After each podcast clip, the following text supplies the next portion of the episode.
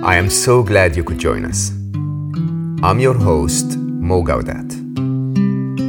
This podcast is nothing more than a conversation between two good friends sharing inspiring life stories and perhaps some nuggets of wisdom along the way. This is your invitation to slow down with us. Welcome to Slo Mo.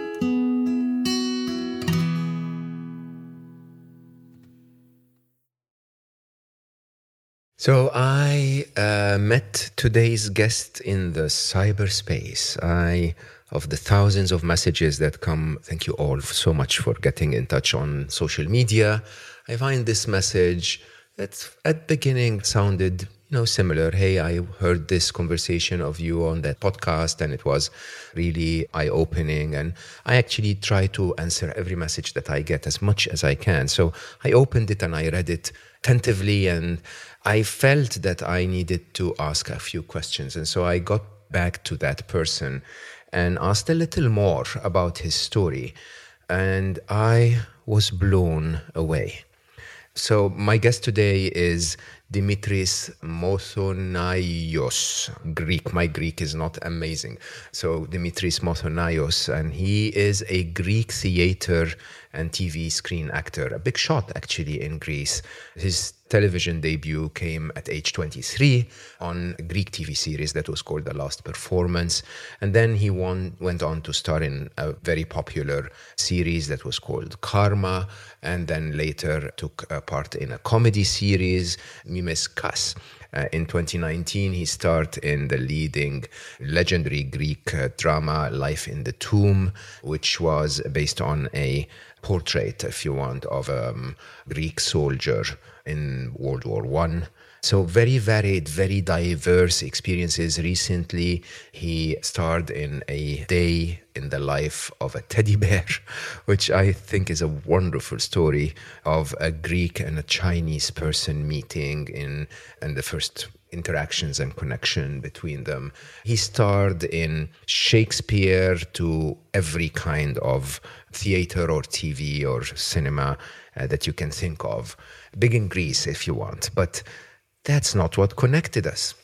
What connected us was his personal story, which touched my heart so deeply, and his commitment to the world as a result of that personal story, which, in all honesty, made me feel that one billion happy is not such a big deal. This person took his tragedy and turned it into an incredible effort to make things right.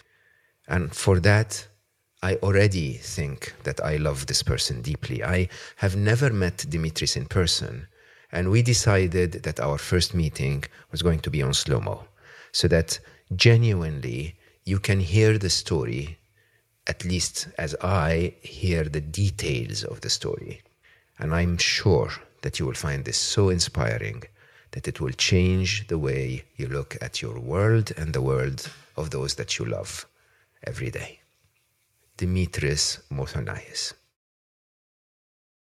Everyone listening to us, I'm meeting my new friend for the first time. We have been in touch for a long time and we've been we decided that when we meet for the first time we're going to record it for you because i think you will see layers and layers of depth uh, of dimitri that are truly quite intriguing as i have discovered over time uh, but yes, this is uh, your part of our introduction. So welcome to the to the new meeting, and um, I want to start Dimitri by introducing people to your public figure, which is quite incredible, really, in many ways. But uh, maybe tell people a little bit. So you're a theater actor, you're a TV actor, you're a every kind of actor, right?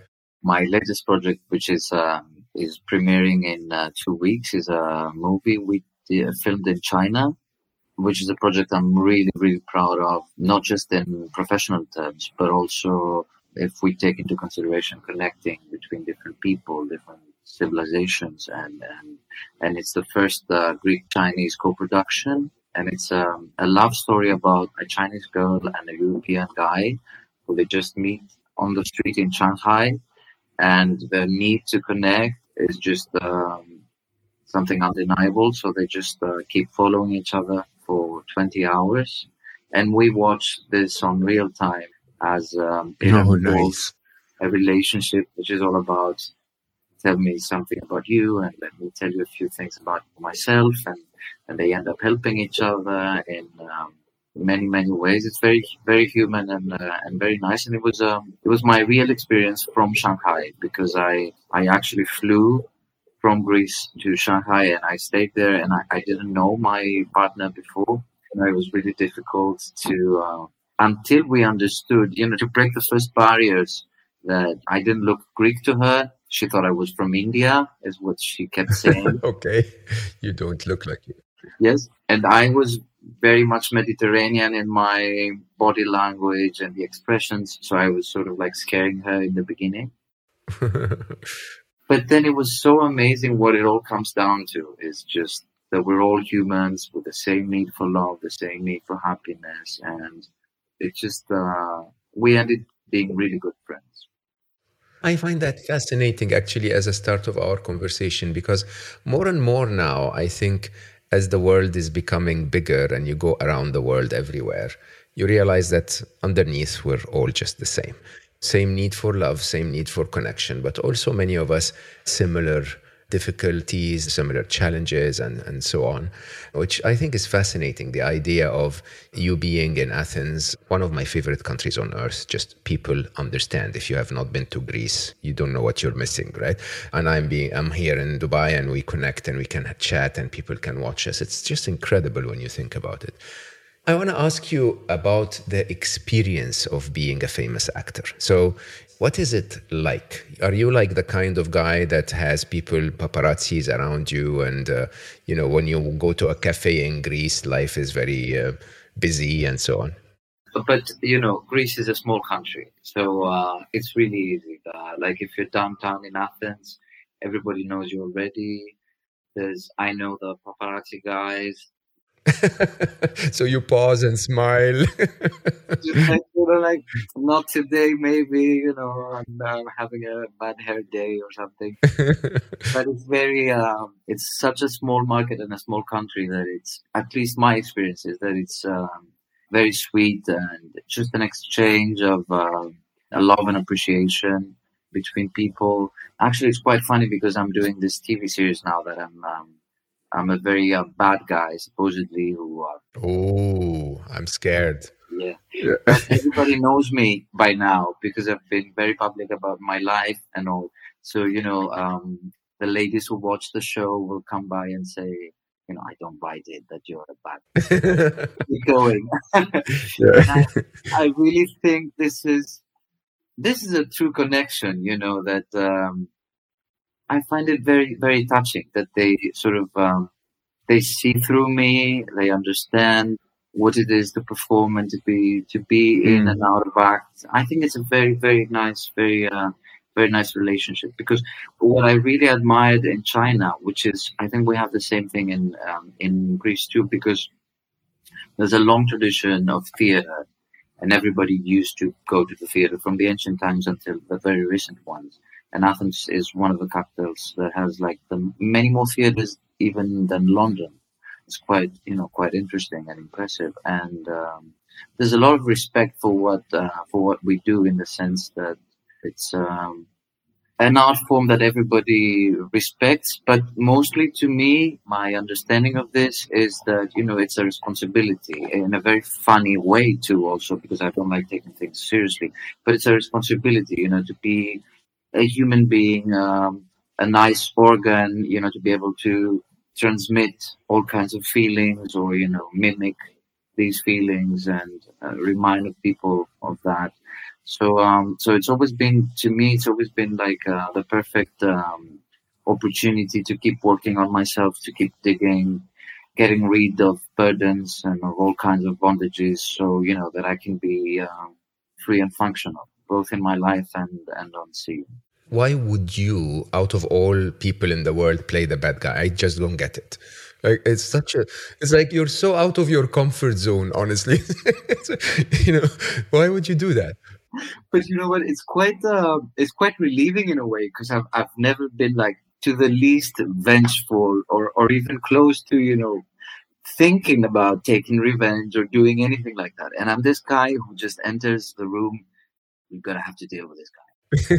so it's quite it's quite nice because I would never have the the opportunity to do it in real life. And, uh, yeah, yeah. I, I sometimes pretend and, and tell my friends that I have two assassins work for me just because the idea of instilling justice with force in life, it's like I can do that. It's like, you know, if you annoy my friends, I will have one of my assassins shoot you. They don't buy it, really. I mean, nobody has actually ever said, okay, send one of the assassins. I might need one of them. yeah, yeah, yeah, yeah. I actually think it's a it's a very valuable uh, team to have on your side in uh, so in some parts of the world. That life of the famous, if you want, the successful career, has it always been that way? I mean, since your very first audition, they picked you and said, "Okay, this is the man." To be honest, it's been an easy ride, professional wise, for me. Uh, like, oh yeah, it needed to be. I began right. working right before. I mean, even before I finished the school, drama school, and I was. Uh, I worked at the National Theatre, which is um, one of the best places to be if you want to be an actor in Greece. And um, I worked with everybody, not only the Greek directors, but also you know like uh, foreign directors, very successful directors were were invited to direct for the National Theatre. So I gained a lot of experience, and uh, I had like five, six shows per year. So I would be rehearsing in the morning, and at night would be playing, you know, the previous uh, play and then the next one. But I wasn't doing any TV or anything, so it was uh, sort of like very functioning, very successful, but protected. Not really popular in the sense of the popularity that TV would give to an actor. So you know, I was always working. I was really, I was getting all that you can get out of your job when it's satisfactory. But the thing with, let's say, publicity and, and fame, if you would call it this way, is a thing that uh, I started on my own five years ago in a relationship where my girlfriend at the time she had uh, an Instagram account and she was very popular and I didn't have it and I didn't want it either. I didn't have any social media. So I was sort of like making fun of her because of um, she was, um, you know, doing the product placements and all this kind of stuff. And I was like, if I do it, I'm going to do it better than you. I was a bit competitive at the time with my my partners, and then we broke up, and I decided to open an uh, an Instagram account. And by mistake, um, a friend texted me a message, and I responded to him with a video, which instead of sending directly in the messages, I put it as a story, and I was doing Ooh. a character because at the time I was speaking, you know, in other.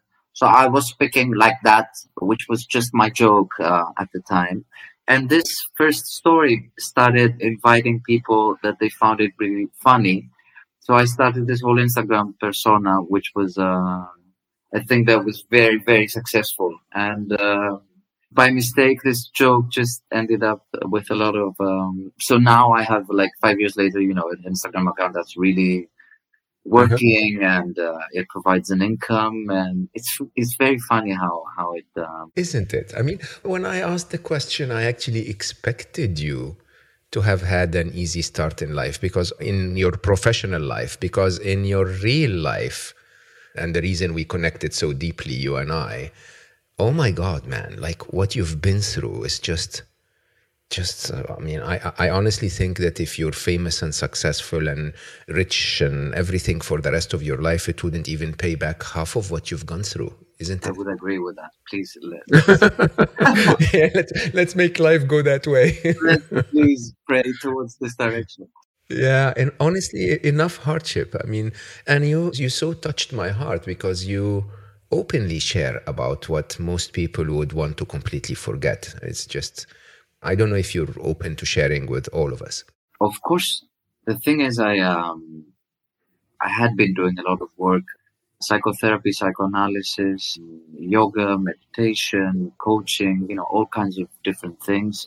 The past five years, I've been in a 12 step meeting because, you know, I had, I also had issues with alcohol, etc. So I've tried all kinds of different tools to walk through this hardship And uh, and then a friend of mine insisted that I listen to one podcast you did on Stephen's platform where you were talking about about Yeah. your life and um, your story.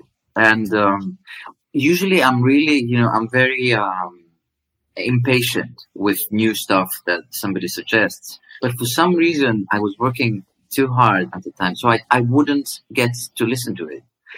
And he kept on insisting. He's like, "Man, I'm telling you, you really need to listen to this podcast." I'm like, "Okay, yeah, yeah, yeah. I'm gonna, I'm gonna put it on right now." And then the phone would ring and something.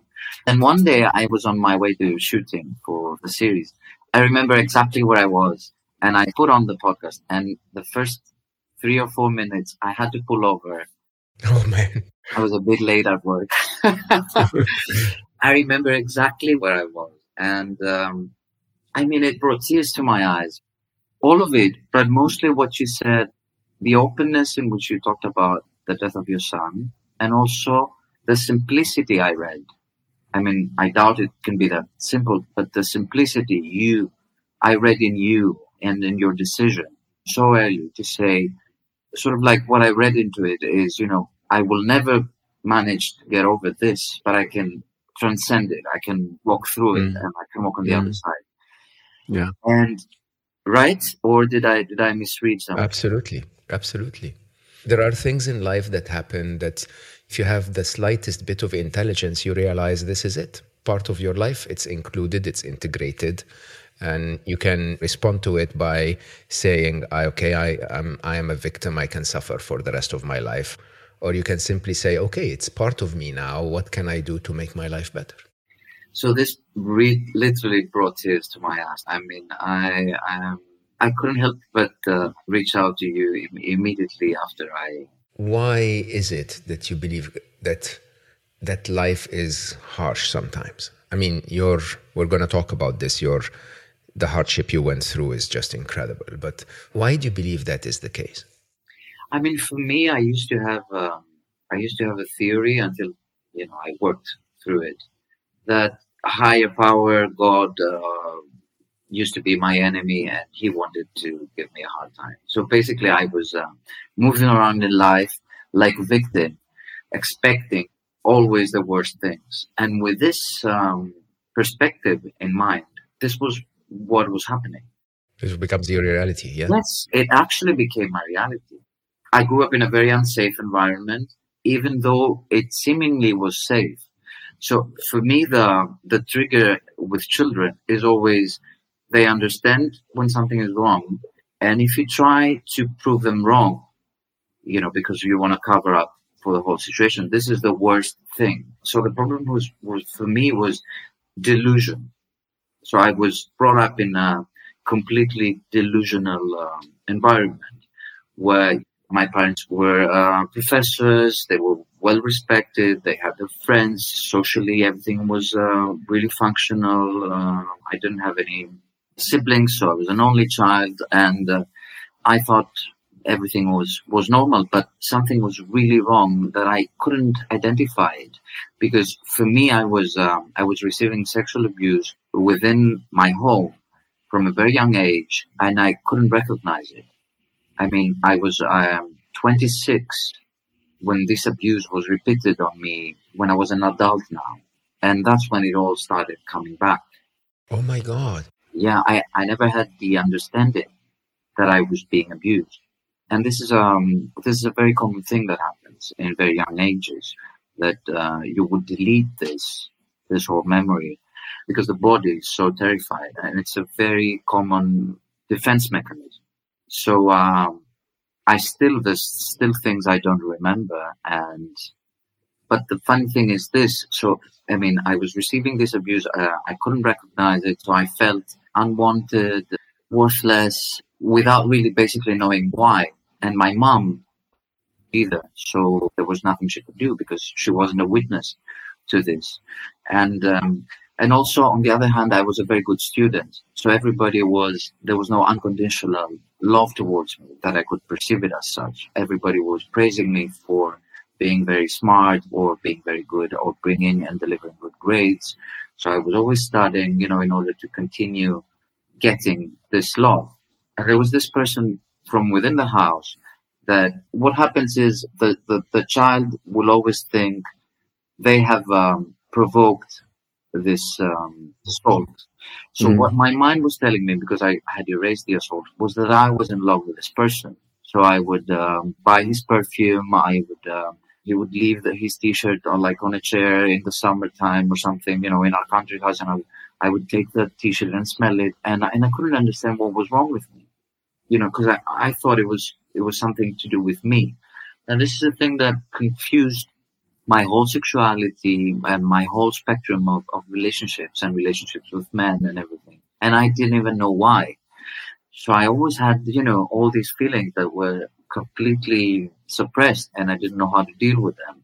So around high school, I started using alcohol really heavily. My grades dropped. It was my sort of like revolution. And my body never felt safe, but I didn't know why. So gradually, even though I, my grades had dropped, I was such a good student that I got accepted into law school to study law, but I couldn't follow there because I was um, drinking, I was using, I, I was never at school. And that's when the drama thing, sort of um, as an idea, the drama school thing provided a solution because being an artist, you know, would be a label that be socially accepted in my head to do anything I wanted, you know, and live a crazy hmm. life and have like no mm. schedule and nothing. So this led to me having an accident, a very serious accident, because I was uh, I was really drunk. I was on the highway and I was walking. Oh my God. Yeah. And I got run over by a car. Wow. Yeah. And I woke up in hospital and still nothing. Still, I couldn't see how self destructive I was, what was wrong with me. So it was during the time that I was uh, crippled and completely disabled in my bed that this person came to me and he repeated this sexual behavior to me but now I was, you know, I was a grown up and I could recognize this. And from the way he touched me and the things he would tell me, all these memories started waking up. And that's when I realized that this had happened. So then was the beginning of a, of a huge struggle for me to, to prove that this was, had happened, to confront this person and tell him that this had happened. But he would deny it. And his wife too. And these were like very, very close friends and members of the of the family. And my mom, uh, she wouldn't listen to it. She didn't want to recognize this abuse either, and neither would my dad.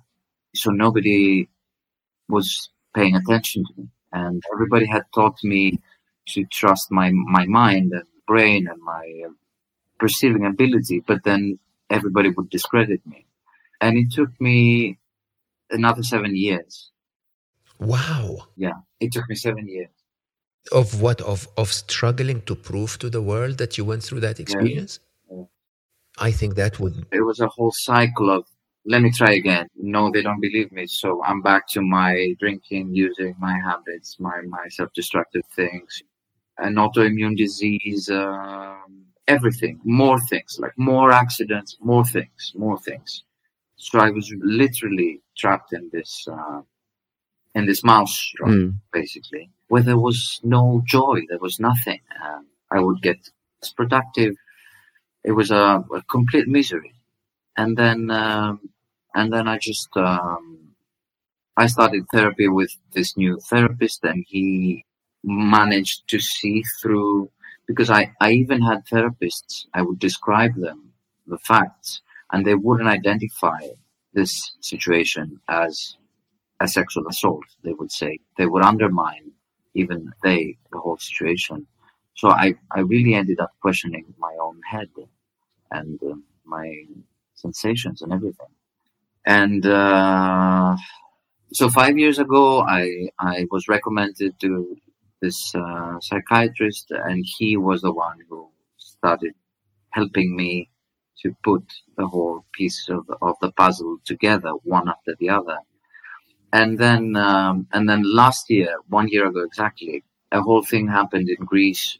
The same sort of like Me Too movement came to Greece a, a few years delayed, as mm-hmm. it happens with most of the things in Greece. We follow the, the tendency in the world with a sort of a, a delay.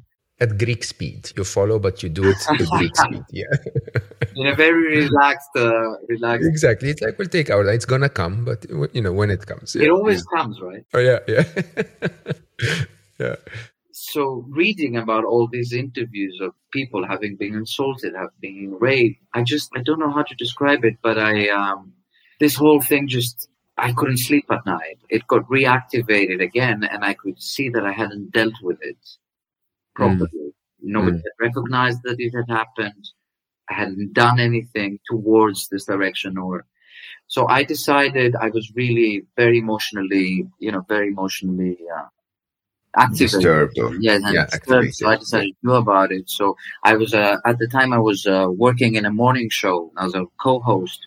So I asked from the main presenter of the show to come to my house and I don't know exactly what I want to talk about, but let's do an experiment and let's talk about it. Because even at the time, I hadn't recognized, even last year, I wouldn't talk to a person the way I'm talking to you right now because I wasn't, I wasn't sure yet what exactly had happened.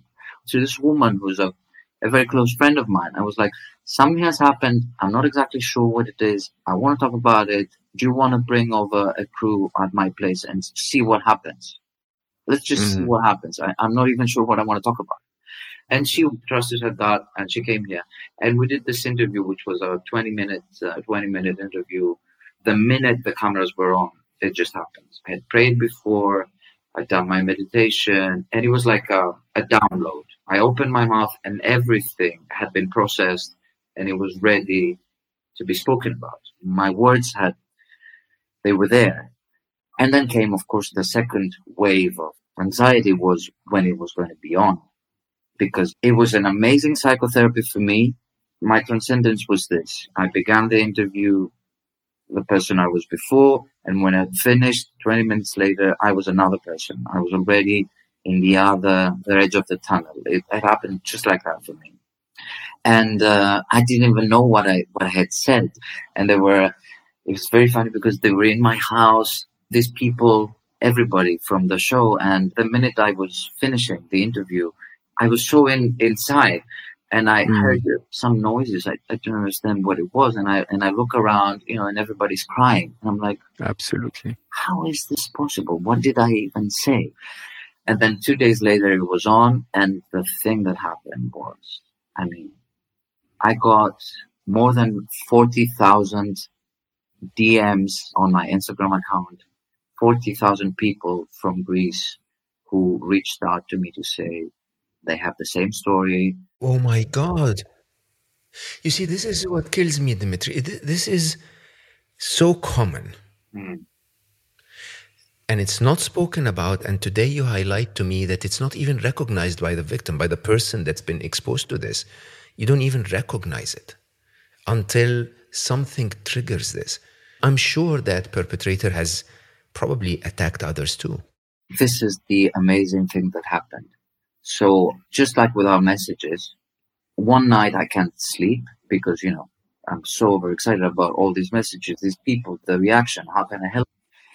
But I open my eye and it writes 40,001 requests, something like that on the general messages. And I just decide I'm going to read one message now. And it's this message that I have to read that I would miss otherwise, just like you, you described our communication.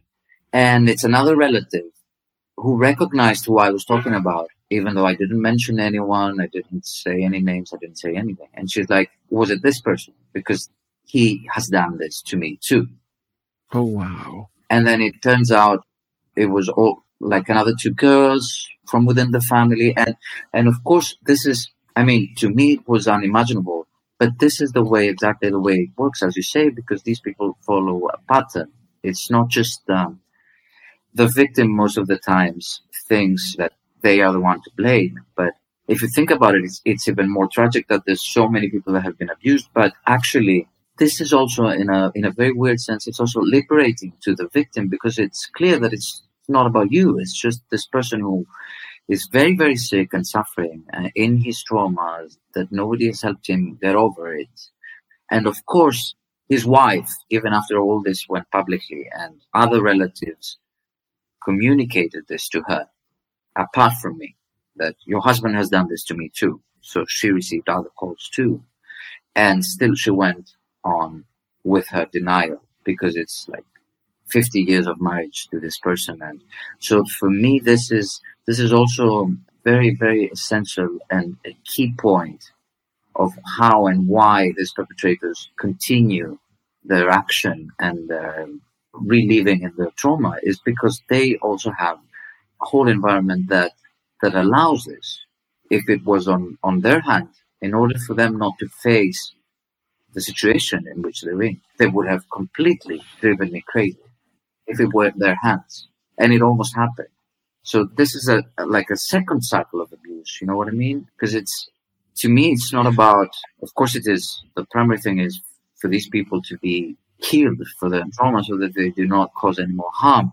But this is a second cycle of harassment is when you have, even in court or in front of other people, when you have to again stand up for this and nobody believes you yeah. or they say they had it coming or, I mean, you were a grown man now. So how did you not fight back? Or, and nobody understands that the importance of speaking about these matters is because when it's out there, everybody will be more alert, or perpetrators in the future might be more afraid to do that.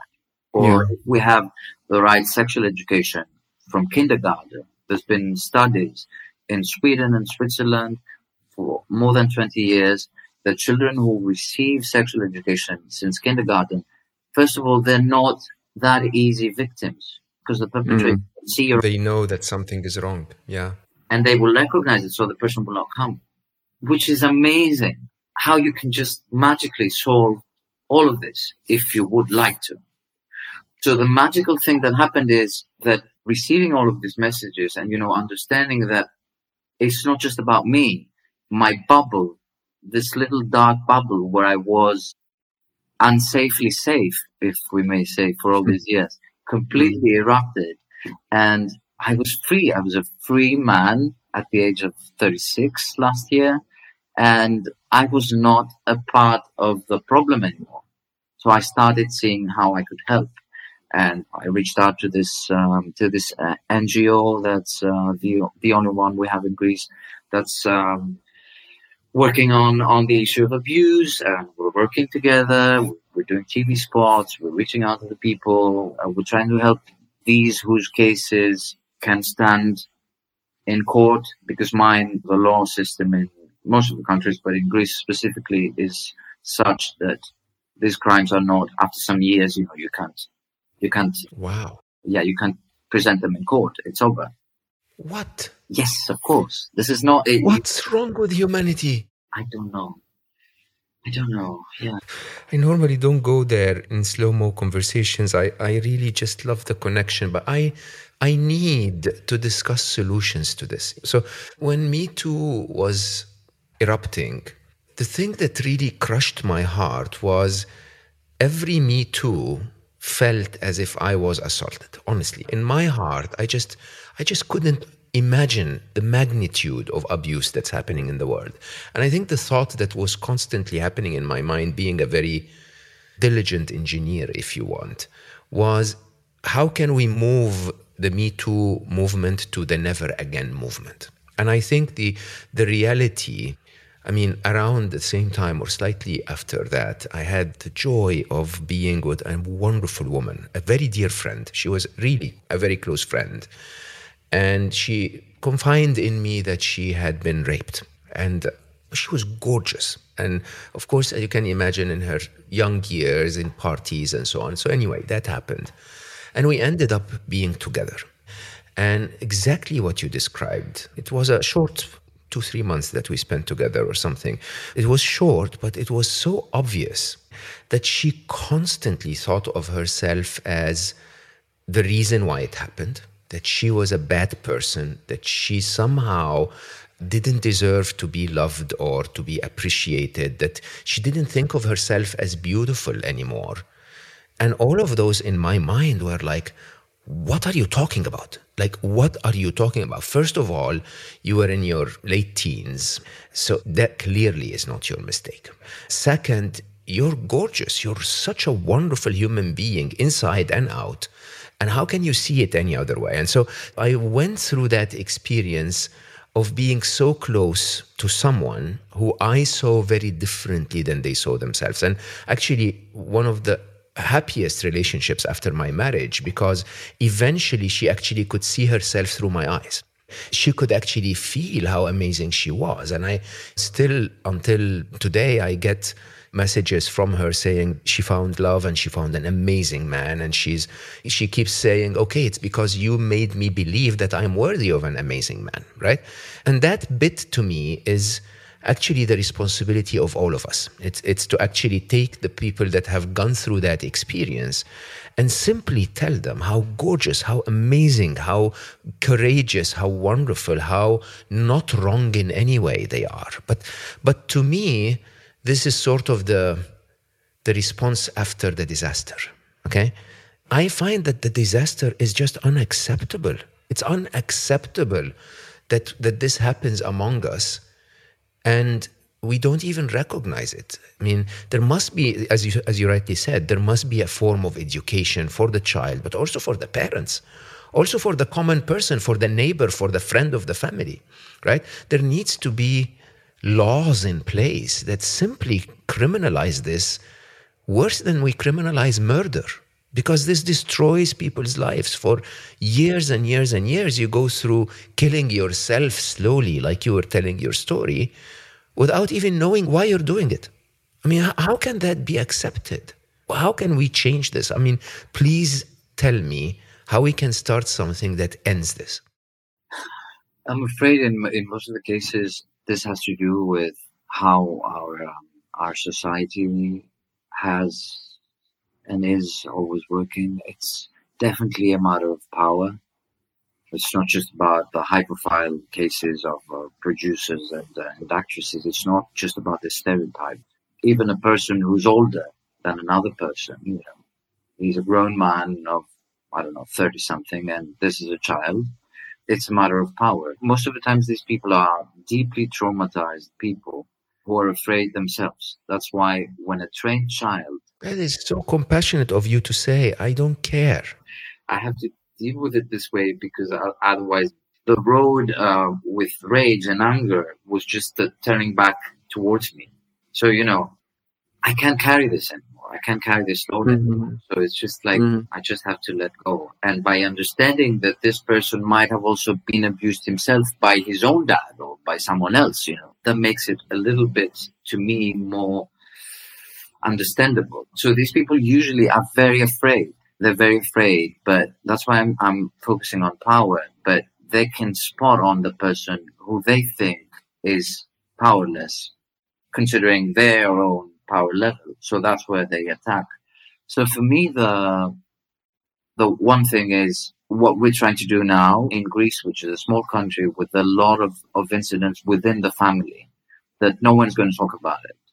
I mean, you know, there's cases where the mom witnesses the abuse that the dad imposes on the child and she will not speak out of her embarrassment Everybody's mm. guilt and shame. That's the other side of it. Everybody's yeah. guilt and shame is really yeah. infused in this. You know, it's like, have I chosen a parent for my child who's a bad choice? So this means I yeah. brought this person into the life. What will everybody say? What will my mom say? What will the neighbor say if they understand I've been married to a person who's abusive? It's this. Yeah, I can see that. That by only by speaking very openly about it and encouraging the people who've gone through to speak about it is, is the one thing. The other one, for sure, is um, the sexual education programs at school.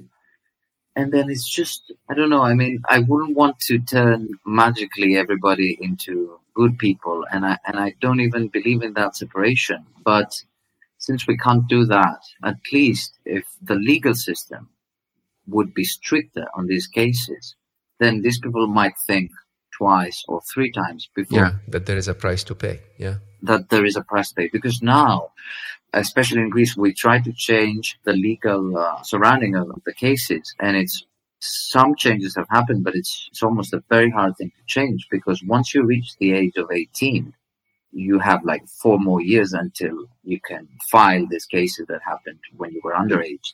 But for most of the times, because I've read all kinds of researches, most cases of child abuse, and this is exactly what in my messages people would tell me, most cases of child abuse, the trauma is so big that you might even reach the age of 50 and not have understood what has happened.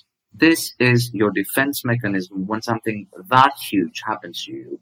And yeah, um, you deny the proof in my case is the same exact thing happened when I had my car accident because I was on foot. I was on foot on the highway and this huge car approached me with a speed oh. of 90 kilometers per hour. And I don't remember anything. And my mind deleted a few minutes before. That is an unbelievable analogy. It's exactly the same. And I brought this upon me. But this wake up call didn't work for me. I want to, answering your question, the first question you said, that why can life be so hard on on some people, on all people all the time, some of the times, etc.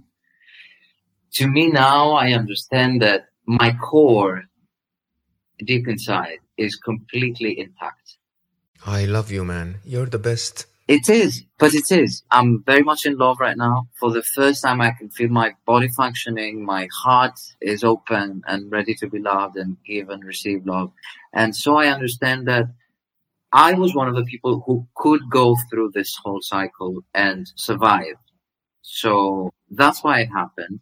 And the only reason and, and service and purpose in my life is to carry this message now, is to say that if I can be happy, anyone can and has to. You know, I mean, it is possible if you want it. It's been really hard for me, really, really hard. It's been it's been really hard because I didn't know why I was in such a state. I couldn't find a solution because if you don't recognize what has happened to you, you can't work through it and you can't eventually leave it. So I was really afraid to see inside what there was because I didn't know and I didn't have any of the tools. So I was covering it up with all kinds of other, you know, like fun parties, yeah. um, substances, alcohol, all of this, which was eventually leading me into another cycle of self destruction and had me thinking it was always me that I was my enemy when I was just brought into this life and the people who were supposed to take care of me they were the ones who abused me. So I've managed to return and I can I can almost feel it in my soul and in my body that now that I'm very much in love and it's the start of this relationship, I really feel as if, as if I'm picking it up from the age of five or six. I really feel very much like a child who wants to play mm. with another child. yeah. I mean, it's uh, it's a true miracle to me. It's a, a miracle of uh, of life, and uh, if anyone, this is why I'm I'm talking about it. To me, there was no other way. But now that I've, that I've been through it and it's over, I will not shut up talking about it. And that's, I think, remarkable. I think we should all do that. I mean, if anyone's ever been abused, they should talk about it. It's therapy for, for oneself, but it's eye opening for the rest. Can I ask you a couple of very specific questions for our listeners to be very I have to just uh, remind you at this point that nobody mm-hmm. in my country had ever spoken about this matter before I did.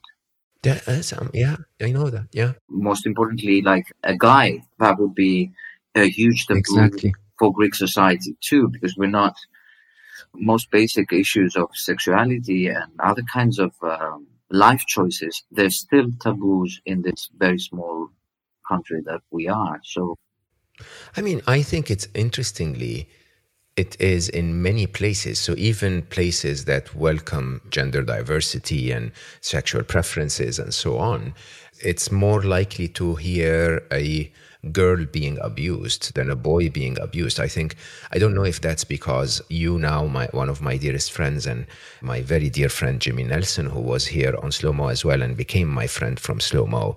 It seems that it's not as rare as we think it is that a boy is, is abused. And it's, it is shocking actually in some of the Western advanced society where freedom of expression is supposed to be embraced and freedom of choices and so on, that these are not spoken about. The Me Too movement itself is just a proof of that, that until then, no one was talking about it. But I think what you're doing, Dimitri, if you allow me, is that you're talking about it from within, from your heart. You're not talking about it as a policy topic or you're describing your experience in a way that I have rarely ever heard before. And I think there is learning. So let me ask you this question How can someone recognize that there must have been something wrong in their life when our brains block it this way is is over is excessive partying maybe an indication or is it because i don't think it necessarily is correlated right? So how do you recognize how do you revisit this in your mind? My basic issue before knowing that anything had happened to me was i had a huge fear of intimacy. Oh. Yes for sure. I was um, sexually dysfunctional in many ways and emotionally. So I would um, try on different relationships with different sexes in different combinations. But I could never, never allow myself to be allowed, to be trusted. I wouldn't trust the other person. And there were times that during sex, I would completely freak out, but would not talk about it because I considered myself, I couldn't even understand where this was coming from, what it was, mm. and why it was happening. So to a new partner, I couldn't stop shouting or, you know what I mean? I, I was literally suppressing it. And my, my tendency was to always sort of be numb. So I didn't want to be here. My body didn't mm. feel safe in this time and space. And I felt like there was something wrong with me all the time like right now, I was joking to you that I didn't have the right link and it took like five minutes before. Um, I would never have, before, I would never have reached out or texted you and said, Hey, I'm here. I would have Can you imagine that? You know, that probably I misunderstood something. Maybe it's another date. Maybe it's, but the blame or the fault for anything that would not be functioning properly would be on me. And imagine on a set with so many people where everybody's mm. shouting at, at each other because always something is wrong, like the cord, the cable, the makeup, the whatever. For me, it was always like whenever there was a tension or a friction, I was like, they're talking about me. I did something wrong. Yeah, it was a true nightmare. It really was. I mean, I never mm. felt at ease anywhere. And um, most of the times, this is another valuable lesson for me having a glass of wine or vodka or five or six or ten or whatever would provide this peace of mind in the beginning, the first five minutes. But then my mind would still escape mm. from the escape and go back into the entrapment. It's a paradox, but for me, the only place that w- would feel safe, my safety, my safe house, where my brain thought was safe, was the most unsafe place for me. So I would tend to create such situations. I thought I was feeling, you know, I was just asking for my death. I was going after perilous situation mm. because I, I had a complete anger, ignorance of how things work, you know, that actions have the consequences, that this is my body, it has limits in all kinds of, of situations. So when the bad thing would happen, I would be like, ah, you know, again, yet again, I'm cursed. You know, it never, even, mm. even after my accident, it never occurred to me, man, you were drunk. You were on a highway. There's so many cars. Of course you were run over. You know, what were you expecting? I could never connect the dots because I couldn't recognize my actions. So I was a, like a, a doll, you know, being carried away by life is how deception was. It's, I mean, it's unbelievable. Every day it's more every day. I can every imagine. I wake up into my body more to hundred yeah. percent. It's amazing. It is amazing that that I am with you during that experience. To be honest, I'm I'm completely speechless. To be honest, I mean, I'm I'm trying to to share what you experienced with our listeners because with the numbers that you share, there must be some people that you know, anyone listening, there must be someone that you know that has been abused. It's just crazy, really. So you, you, I don't know. I do. I wouldn't want to say you were courageous. Maybe you were crazy or you were lucky to open up to that safe place, the real safe place of opening up and sharing in front of thousands of people on camera. right? What is a safe place? I mean, in my experience with, with that lovely lady, it was that very close friendship between us. You, in your case, you just relied on your coworker who was a good friend and basically said, Trust me. Who? How can someone start to share or even investigate or even ask the questions? Therapy, in my view, is definitely an important element, but it's not always the only or the first element, if you want. Who else can we reach out to? Our goal for Greece, and we're collecting money to do that now, is to have a phone line where anyone can call anonymously even. To my experience, this can be very helpful. I mean, drunk, returning home, and not having taken my car with me because I wanted to be, some of the times I wanted to be, you know, very um, respectful of, yeah, not drunk. I was on the verge of opening up to the taxi driver or Mm. another person that I rarely knew. I mean, for such um, situations where shame, extreme shame, uh, is involved, for me, it's either a person you really, really, really trust or a total stranger who you know will be able to help you. So, setting up a phone line of experts and people who are there to listen with a very simple, uh, you know, number. I don't know, one one three, something you can memorize by heart and it would put it out in advertisements and say, you know, just pick up the phone and on the end of the line, there's going to be a person who can listen. And because a lot of people are, are also afraid of the level of fear that's inflicted in you, except from the abuse, is huge. It's not just about admitting to yourself or saying to another person. In most of the cases, the abuser will return after he's been reported with a call Oh. or a message. This happened in my case too. And you will be like, did you talk about me? You know, I'm going to f***ing destroy your life. Because that's their reaction to, to the fear that's Mm. provoked in them. So for many cases, it's not, just about saying, you know, my uncle did this or this person did this to me and I can't say it to anyone. It's also they're afraid that when they report, uh, they're going to receive another, another round of abuse. So the most important thing for me is that is to be able to provide to anyone, regardless their financial, social status or educational one, to have the whole safety net. So this is what we are trying to do. There's one line where there's all kinds of people to talk about it. There's going to be a psychotherapist, a lawyer that can help you sort out all kinds of things, and you know, mm. any specialty to walk you through it. Yeah. So, guys, in, in the show notes, we will leave the link to uh, Dimitri's nonprofit. So, if you want to contribute, I think you're absolutely, we absolutely have to all jump in and make this, make this work. Dimitri, one last thing. So, because I know your heart since the first time we spoke, How is that? I'd rather- I have no idea, man, but you're such an amazing human being. Really, honestly, it's, I think it's like you. It's that one message, you know, 40,001, where I felt that day, I have to read this. And you, you just shared with such openness how the conversation I had on the podcast opened your eyes, which I get a lot. I get thousands of messages that says, oh, great job. You spoke well on a podcast. But there was something there. I'm sorry, I keep interrupting. Yeah. I went on your website yesterday and uh, I saw all of the material, some of the stuff that I hadn't seen.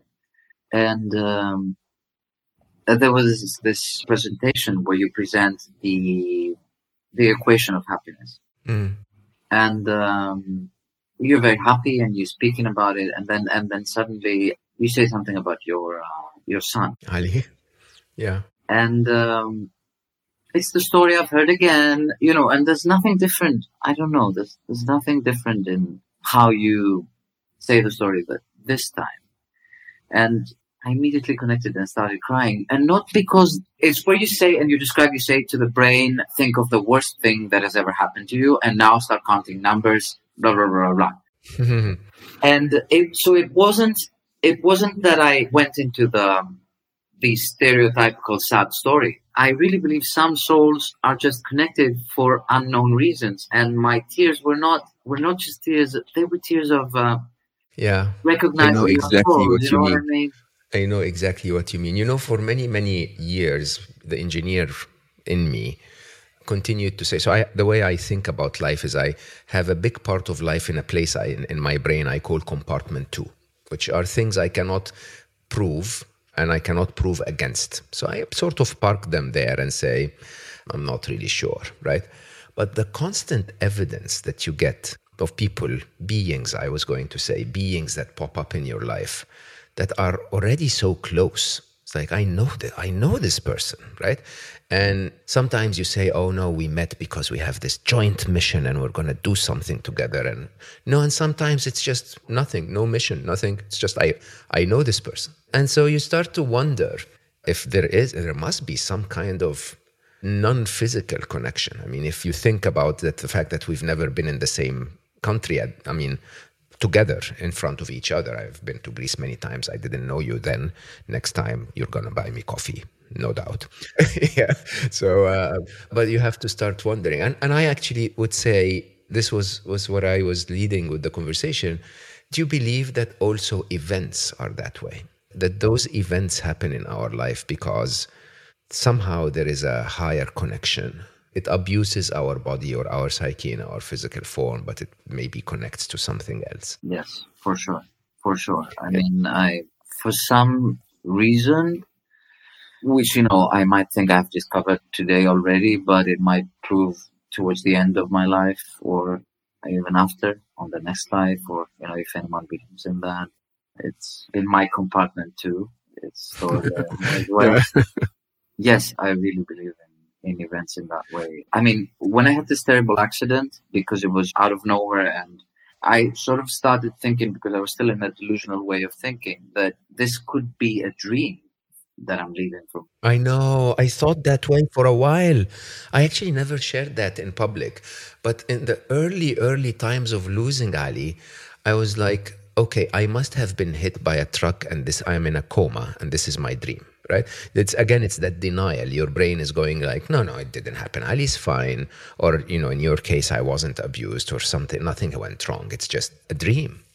But for me, the the event that changed the course of all of the events was the accident. So once I realized I wasn't dreaming after the accident and it had happened and all the beforehand events had, had happened too, realizing that I could have been killed there it would have been hmm. another story. Tragic, I don't know, actor dies at young age, 26, uh, the cursed, uh, blah, blah, blah, blah. I would have never discovered what had happened to me, why, why was this way. A totally different cycle. But once I survived, I could understand. I understood this was a very, very crucial moment, an event that did not happen, you know, just like that. So from then on, I wanted to start making sense. It's like when a lot of dramatic things happen to you, it can also be helpful in a way. It's like a sign. It's something, something you need to, to discover something. And, uh, and I think what I've come up with, to me, it's, uh, it's an amazing gift. I, I've heard people, you know, sharing uh, about difficult stories and saying they wouldn't change anything, and I didn't believe them. I'm like, you know, they're publicly lying. Who wouldn't have wanted a very simple life? Would you take it back? Would you? No. I mean, if you had it, no.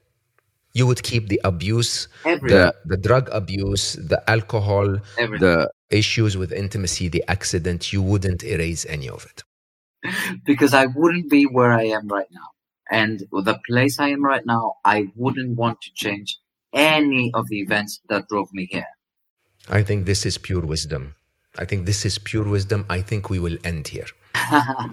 honestly, honestly, because this is pure wisdom. The person that I am right now, I'm just repeating Dimitri's words. The person that I am right now, I wouldn't be here if I changed any of the events that led me here. And I find it incredible that for so many of us, as we're going through hard times, I don't know how many of us have gone through things that are as hard as this, by the way, Dimitri. I, my heart aches every time you tell me your story. But even all of us, when we think through the times that were hard and we realize how they made us the person that we are, often we say, yeah, it was hard then, but it feels amazing now that we are where we are. I can't thank you enough. So we're going to let people go now, and then you and I can continue our chat until your next shoot.